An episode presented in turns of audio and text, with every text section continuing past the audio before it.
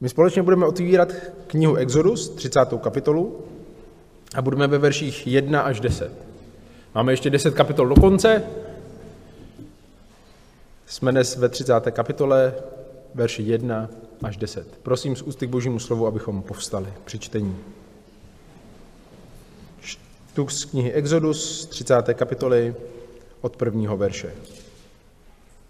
Uděláš oltář, místo propálení kadidla. Uděláš ho z akáciového dřeva. Loket dlouhý a loket široký. Bude čtvercový. Dva lokty vysoký. Jeho rohy budou z jednoho kusu s ním. Potáhneš ho čistým zlatem. Jeho vrch, jeho stěny kolem dokola i jeho rohy a uděláš mu kolem dokola zlatou obrubu. Též dva zlaté krovy, též dva zlaté kruhy uděláš pro něj pod jeho obrubou. Uděláš je na obou jeho bocích, na obou stranách. To budou držáky pro tyče, aby se na nich mohl nosit. Uděláš tyče z akáciového dřeva a potáhneš je zlatem. Dáš ho před odponu, která je před truhlou svědectví, před slitovnici, která je nad svědectvím, kde se bude, budu s tebou setkávat. Áron na něm bude pálit voné kadidlo, bude ho pálit ráno co ráno, když bude čistit lampy a bude ho pálit na večer, když bude Áron zapalovat lampy. To bude ustavičná oběť kadidla před hospodinem po všechny vaše generace. Nebudete na něm přinášet cizí kadidlo, ani zápalnou či přídavnou oběť, ani na něm nebudete vylévat lit, litou oběť. Jednou v roce vykoná Áron na jeho rozích obřad smíření. Z krví smírčí oběti za hřích bude na něm konat obřad smíření po všechny vaše generace. Je to hospodinova nejsvětější věc. Tolik ze čtení Božího slova, budeme se modlit. Náš nebeský oče, králi a pane, děkujeme ti za tento večer. Děkujeme ti za to, že jsme mohli přistupovat před tvoji tvář a že můžeme přistupovat před tvoji tvář v modlitbách. Děkujeme ti, pane, za to, že naše uctívání, chválení tvého jména, společenství s tebou je neoddělitelně spojeno s modlitbami. A tak prosíme, aby jsme si vzali příklad z toho, co se nám nechal zapsat ve svém slovu, aby naše životy odpovídaly uctívání, které se ti líbí. Amen. My jsme v té části knihy Exodus, která mluví o uctívání, že? Už od 24. kapitoly 12. verše až do 31. kapitoly 18. verše. Pán Bůh ukazuje svému lidu, jak chce, aby byl uctíván. A ukazuje mu, jaké kroky, jaký postoj srdce a jaké motivy má mít člověk v uctívání, že? Viděli jsme to tam?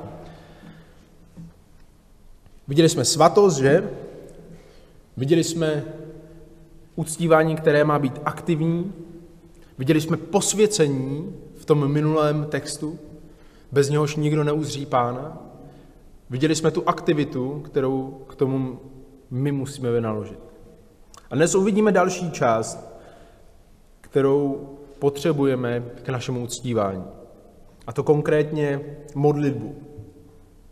A vy si možná říkáte a říkáte si správně, co má společného oltář pro kadidlo a modlitba. Uvidíte. Uvidíte, nebo uvidíme společně. Hlavní myšlenka toho dnešního textu je takováto. Bez neustálé modlitby není uctívání možné. Bez neustálé modlitby není uctívání možné. Pojďme do toho našeho textu. Prvních šest veršů mluví o skladbě toho oltáře pro pálení kadidla. A dalších čtyři verše, 7 až 10, mluví o významu toho oltáře. Pojďme se podívat do těch prvních veršů. Tam se píše, uděláš oltář, místo pro pálení kadidla.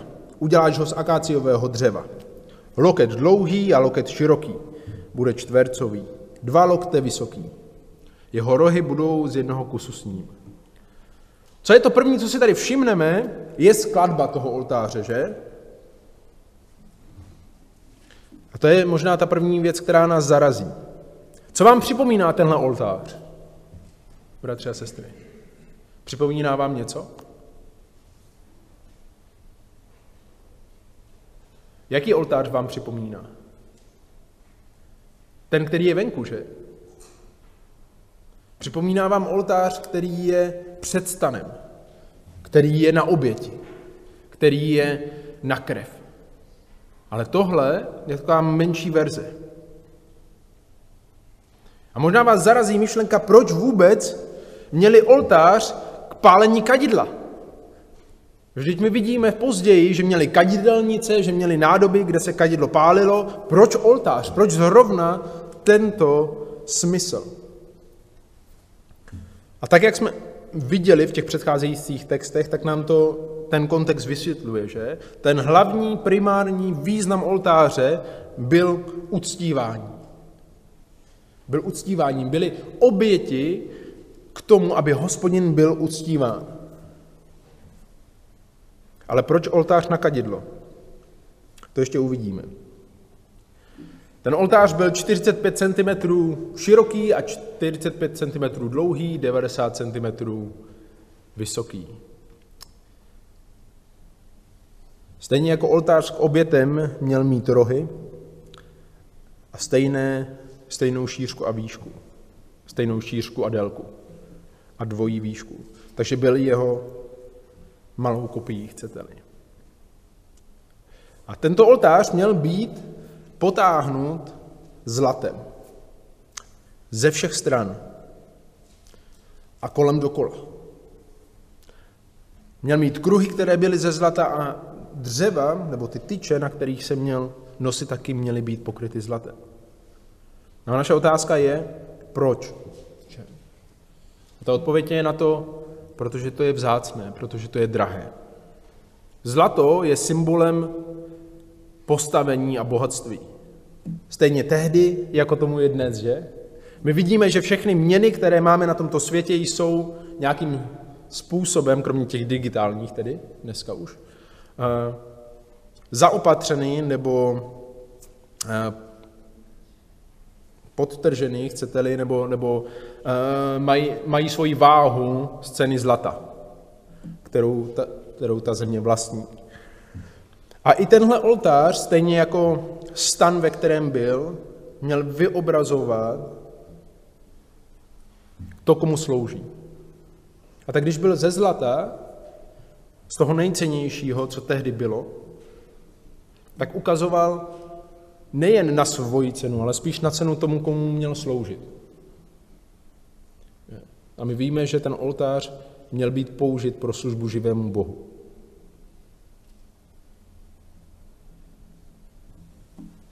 Podívejme se, kde je ten oltář postaven. Verš 6. Dáš ho před oponu, která je před truhlou svědectví, před slitovnici, která je nad svědectvím kde se budu s tebou setkávat. Ten oltář má stát před svatyní svatých.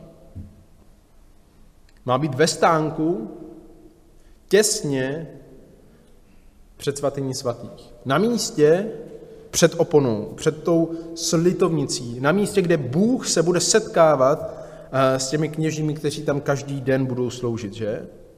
My vidíme, že tam není sám ten oltář, je tam ještě stůl, k tomu předkládání chlebů a je tam svícen. A to samo o sobě nám ukazuje výjimečnost toho oltáře.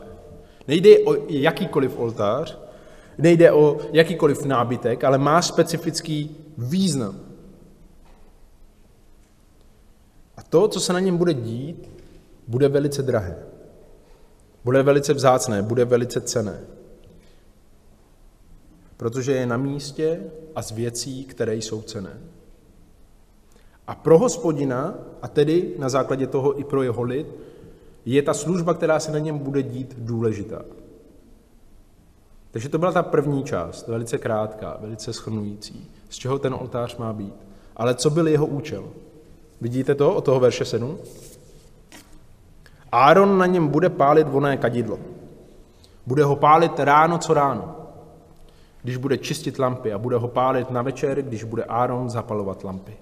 To bude ustavečná oběť kadidla, když hospodin, před hospodinem, pro všechny vaše generace. Ten význam, ten smysl toho oltáře nebyl v tom, že tam stál a ukazoval nějakou svoji cenu.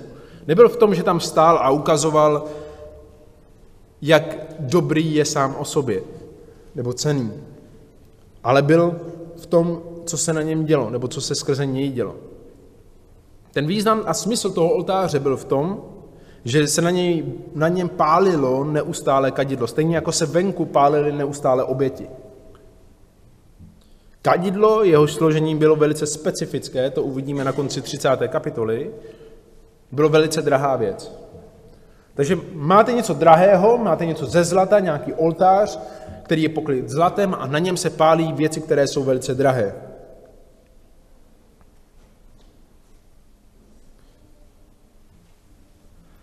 A kromě toho je použit jenom na tento specifický účel.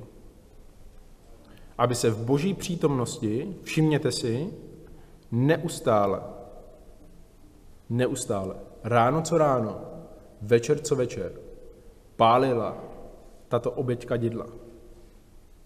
Co se stalo s kadidlem, když, když se zapálí? Vychází z něho kouře, vychází z něho vůně, vychází z něho ten zápach, který je v těch věcech, které se tam pálí. A to je určitá symbolika tohoto kadidla. Ta vůně, hospodin říká na jiných místech, mu byla příjemná a přistupovala díky tomu, kde stál ten oltář, před jeho tvář. Byla v jeho přítomnosti. Jinými slovy, to kadidlo působilo nebo vyjadřovalo neustálý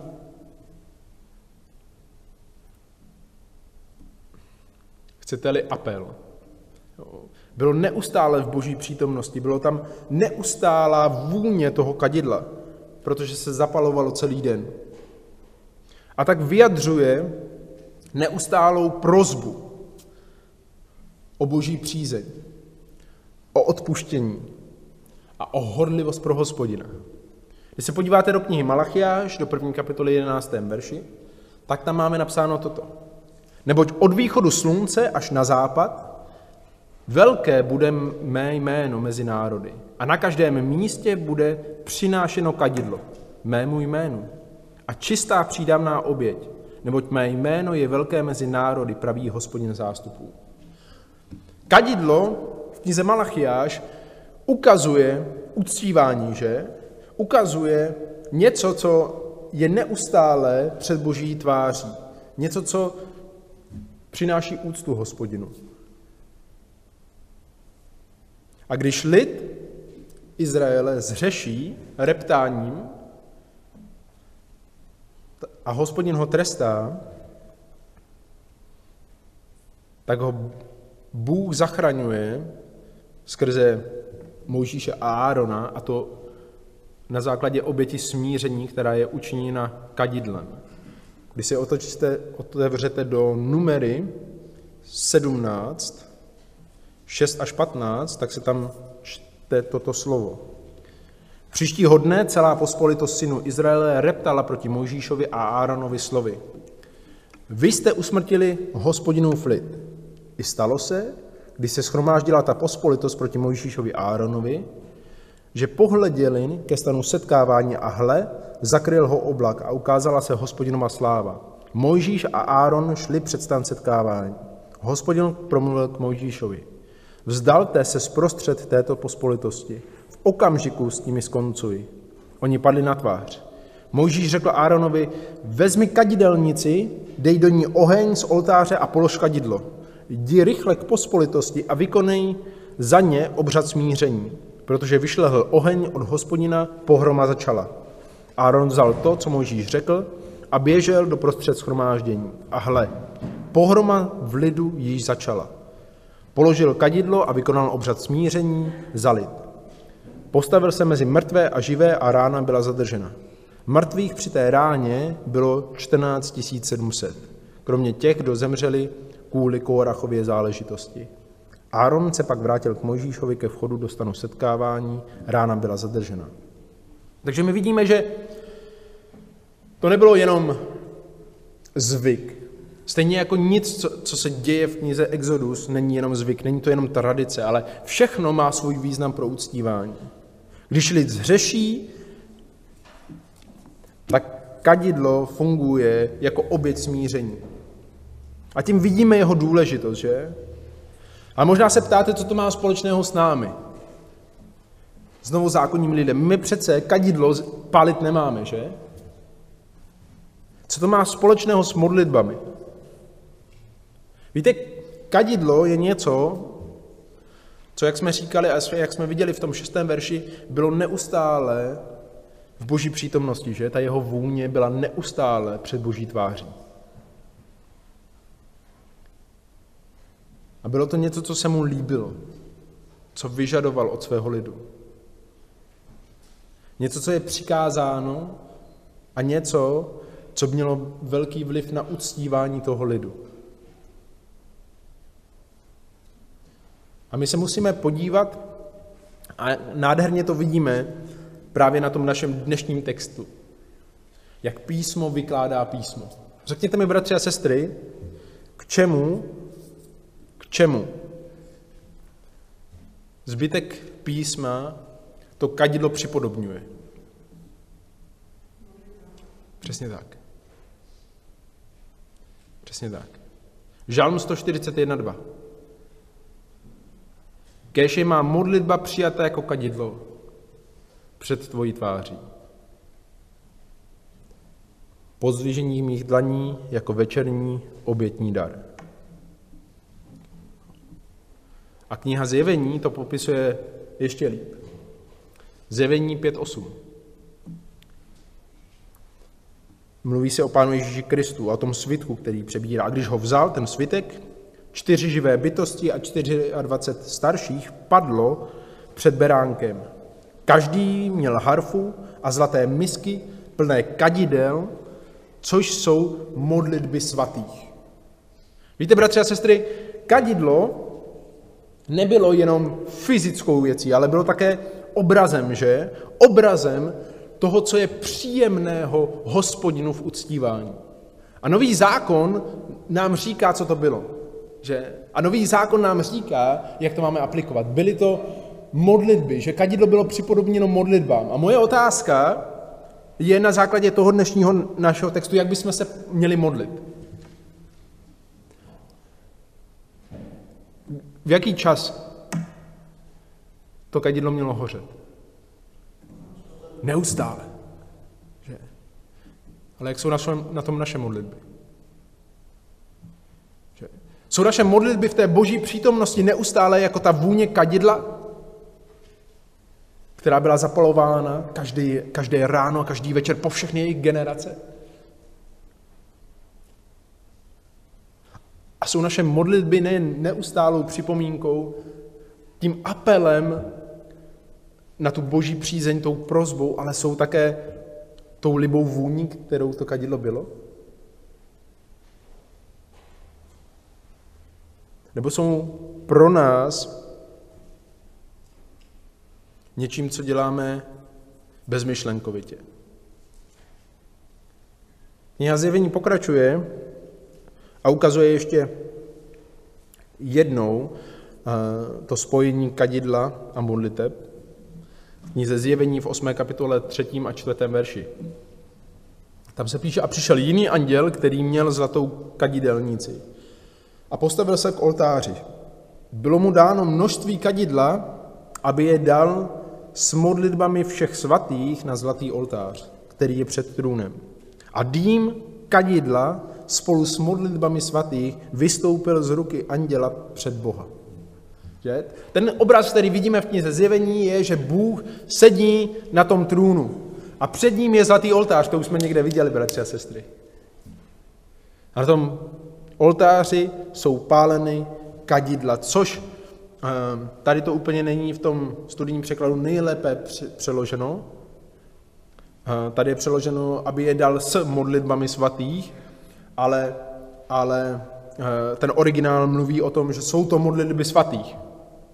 Jo? Kadidlo modlitby svatých. Jo?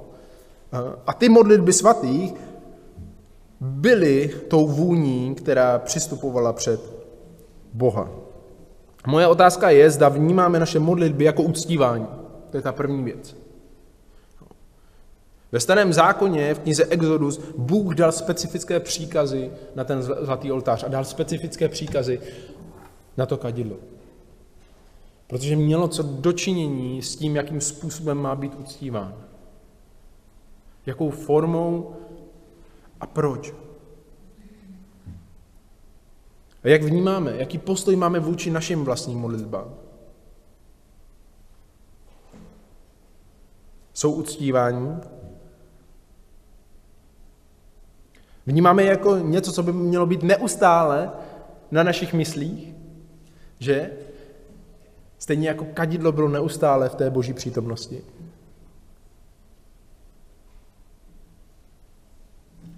A vnímáme je jako něco, co pro nás je prostředkem k tomu přicházet do boží přítomnosti.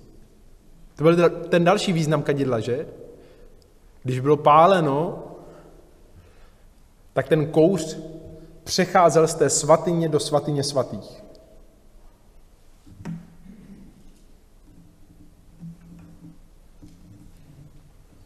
Víte, bratři a sestry, kolik textů máme o důležitosti modlitby, že?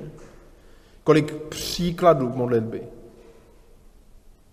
Přesto se mi zdá, že dnešní křesťané, a já nejsem výjimka, a my nejsme výjimka, berou modlitbu jako něco, co je pro ně velice těžké a namáhavé. A něco, na co si musí hledat těžkopádní čas. Místo, aby to byla přirozená forma jejich uctívání.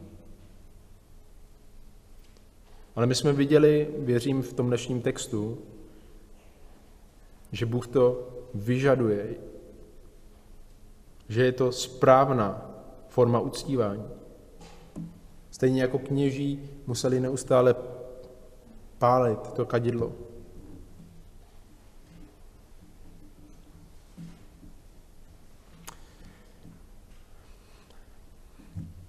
Já jsem přemýšlel, jestli nějakým způsobem mám otevřít eh, texty, které jsou zaměřeny na význam modlitby. A když jsem procházel, tak jsem si napsal jenom několik a pak jsem to zavřel, protože bychom mohli udělat sérii šestiměsíčních kázání na to, eh, co je modlitba a, a jak by měla být vykonávána. Ale pojďme si jenom eh, schrnout pár základních věcí, které znáte, abych jsme si to připomněli před našimi modlitbami. Že? Takže jsme viděli, že modlitby jsou uctívání. Že mají být přinášeny neustále, že? To jsme viděli. Jaké mají být dál modlitby? Povězte mi vy.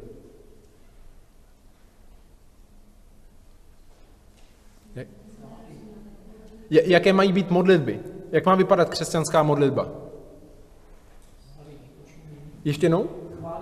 Ano, chválit díku činění správně. Jo, mají být máme vzdávat díky, že? To máme v, v první tesalonickým, v páté kapitole. Neustále se modlete. Jo. Za všech okolností děkujte. Máme to v Koloským ve čtvrté kapitole 12. verši, že?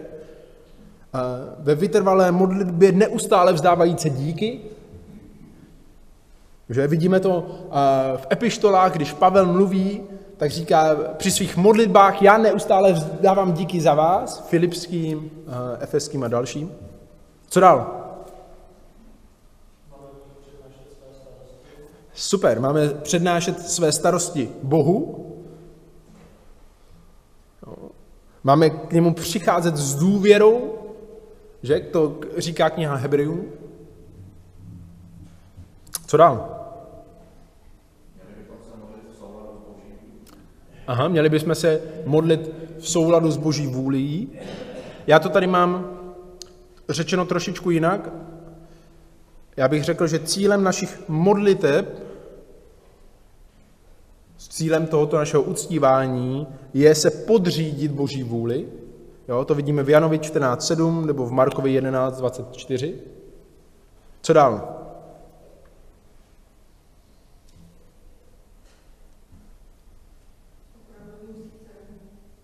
Opravdovým srdcem? Aha, super. Ano, s pokorou, výborně. Upřímně, aha.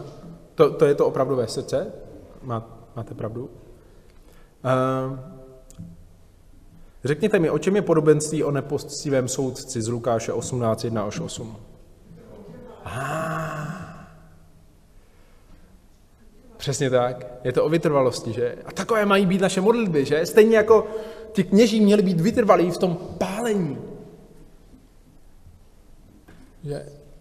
Protože věděli, že to přichází před tu boží tvář. Ale součástí našich modlitev je ještě jedna zásadní věc. A to čekání. My víme, že Bůh odpovídá, že? Ale On neodpovídá na základě našeho času. Odpovídá na základě svého času.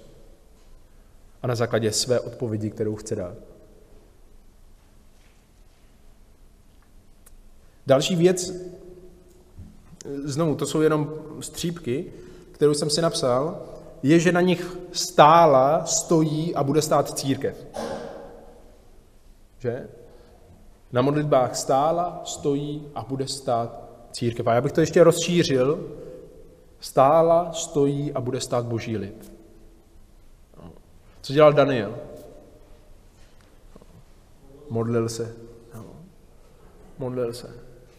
Já bych neřekl, že se modlil třikrát denně, já bych řekl, že se modlil neustále a kromě toho měl tři oddělené časy ještě během dne, které specificky dal modlitbám. My to vidíme ve skutcích také, že? Skutky 1.4. Proč byl dán Duch Svatý?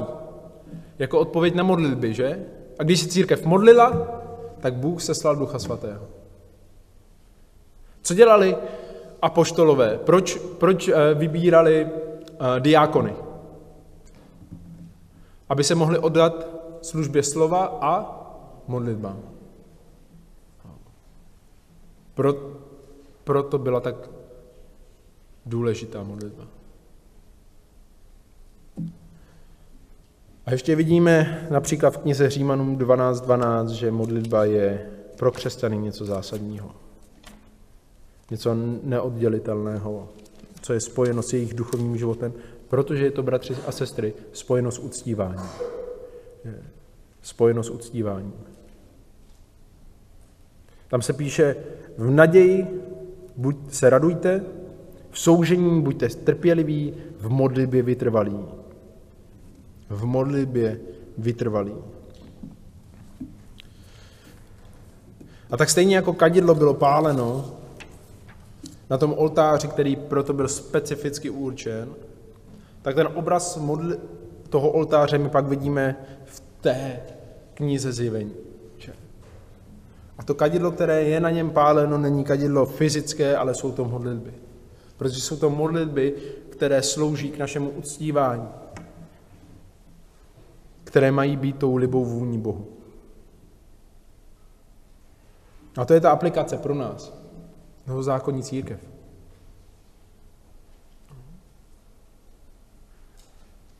Jaké jsou naše modlitby?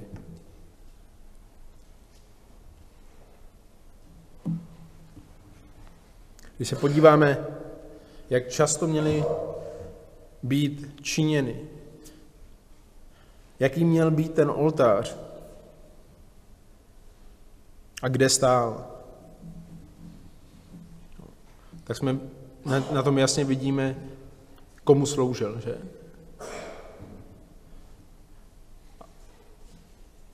A já si říkám sám sobě a říkám a ptám se i vás, zda i my si uvědomujeme, že vlastně svými modlitbami přicházíme před Boží tvář.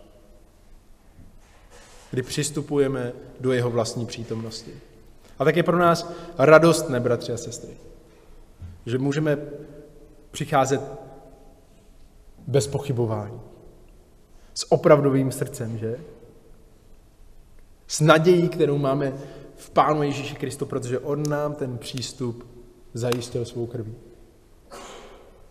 A to by nás mělo vést ještě hojněji k modlitbám. Ještě hojněji k modlitbám. Pojďme dál. To jsme zatím jenom teprve v osmém verši. Verše 9 a 10 říkají, nebudete na něm přinášet cizí kadidlo, ani zápalnou či přídavnou oběť, ani na něm nebudete vylévat litou oběť. Jednou v roce vykoná Árod na jejich rozích obřad smíření, na jeho rozích obřad smíření. Z krví smírčí oběti za hřích. Bude na něm konat obřad smíření po všechny vaše generace. To je hospodinova nejsvětější věc. Nejsvětější věc. Co znamená svatý, bratře a sestry? Znamená oddělený. Že? A co znamená nejsvětější? Nejvíc oddělený. Oddělení z toho odděleného. A to je zase něco, co bych chtěl, aby zdůraznilo. Co vnímám, že je zdůraznění toho textu. Jak bylo to kadidlo, jak bylo ten oltář a to kadidlo, které se na něm pálilo, pro hospodina důležité. A jak jsou důležité naše modlitby. My máme být odděleni pro hospodina. Ale náš modlitební život je neoddělitelně, a to je potřeba zdůraznit, neoddělitelně spojen s naším duchovním růstem. A nedá se to obejít. Stejně jako nebyla zkratka v tom, že by se řekli, víte co, tak dneska nemáme to pravé kadidlo, nevadí, použijeme jiné kadidlo. Víte, co by se jim stalo? Skončili by jako Abíhu. Zemřeli by. Protože nesměli na tom oltáři, který byl určený jenom pro kadidlo, pro tu oběť, pro to uctívání kadidla, použít nic jiného. Ani zápalná, ani přídavná, ani litá, jakákoliv jiná oběť, která se hospodinu normálně líbí, nesměla být použita na tomto oltáři, který byl specificky pro kadidlo. A já se ptám, nemáme tolik služby a jiných věcí, které se hospodinu líbí, tak moc, že nám chybí čas na modlitby?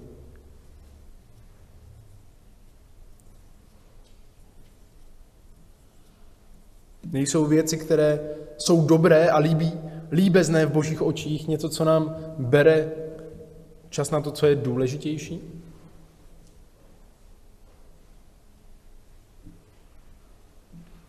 Charakteristika toho oltáře bylo, je ta jeho jedinečnost, že nesmělo se na něm obětovat nic jiného, což normálně bylo hospodinu příjemné. Že všechno se to obětovalo tam venku. Ale tady, na, tém, na tomto oltáři, nesmělo. Krev se ho mohla dotknout jenom jednou ročně. A to v očištění za hřích. A já nechci říkat, že to je nějaký duchovní uh, obraz, to byl fyzický obraz, ale když přemýšlím nad našimi modlitbami, co říká kniha Římanům o našich modlitbách? Věděli byste, bratři a sestry? Osmá kapitola, 26. verš. A stejně tak i duch se spolu s námi ujímá naší slabosti. Vždyť my nevíme, jak a za co se máme modlit. Ale sám ten duch se za nás přimlouvá vždycky. Vzdechy, které nelze vyjádřit slovy. A ten, který zkoumá srdce, ví, jaké je myšlení ducha. Totiž, že se podle Boha přimlouvá za svaté. Ten oltář měl být oddělen. Stejně jako naše modlitby mají mít tu větší důležitost. Jsou věci svaté, ale pak jsou věci svatější. Já jsem si občas říkal, a jistě to znáte, když jste uprostřed služby, která je těžká, No, když se celý, tý, celý den jste, jste, nebo celý týden, celý, celý měsíc sloužíte na nějakém kempu, na, ve sboru, tak jak lehké je opomenout ty důležité věci. Jak lehké je se přestat, si přestat číst písmo pro vlastní zbožnost. Jak lehké je přestat se modlit, protože nemám čas. Ale věřím, že i tenhle text nám ukazuje, že to je něco, co nesouhlasí s tím, jakým, jakou formou Bůh chce být uctíván. A jak mají milovaní bratři a sestry? Modlitba je uctívání. A je libá Bohu. A proto má být neustále přinášena. A tak s důvěrou, s pokorou, na základě Kristově krvi přistupujme. Kdybyste měli, já jsem slyšel tohle podobenství a moc se mi líbí, kdybyste měli přítele, který je nejmocnější na celém světě a mohli jste k němu přijít pro jakoukoliv radu a pro jakoukoliv pomoc, co by vám zabránilo? Za ním pořád chodit, kdyby vás vždycky přijmul. Ne vždycky by udělal to, co chcete, nebo ne vždycky by vám poradil tak, jak vy chcete, ale vždycky by vás přijmul a vyslechl. My takového krále máme. My takového Boha máme. Jak vypadá náš duchovní život? Jak vypadá naše uctívání v modlitbách?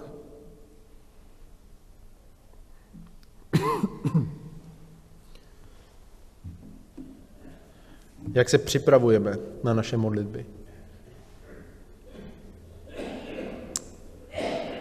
Ten dnešní text mluvil o uctívání, které je líbezné Bohu. A my vidíme v kontextu celého písma, že to, co se líbí Bohu, jsou naše modlitby. A ne vždycky víme, jak za co se máme modlit, ale můžeme spolehat na Ducha Svatého, který nás učí a přimlouvá se za nás. Všimněte si to v té knize Římanů. Přimlouvá se za nás vzdechy, které nelze vyjádřit slovy. A učí nás, jak a za co se máme modlit. Jak uctívat správně. A tak moje touha toho dnešního večera je, abychom vnímali ten oltář, tu službu, která na něm je, jako důležitou formu našeho vlastního uctívání. A abychom nezaměňovali věci, které jsou důležité, za ty, které jsou nejdůležitější. Protože taková služba se pak Bohu nemusí líbit. Se pak Bohu nemusí líbit, když zaměňujeme ty věci, které jsou důležité, za ty nejdůležitější. A tak dávejme každý pozor. A pozbuzujme se. A budujme se. A zakládejme si na těch nejdůležitějších věcech. Protože taková služba, takové uctívání je milé Bohu. Amen.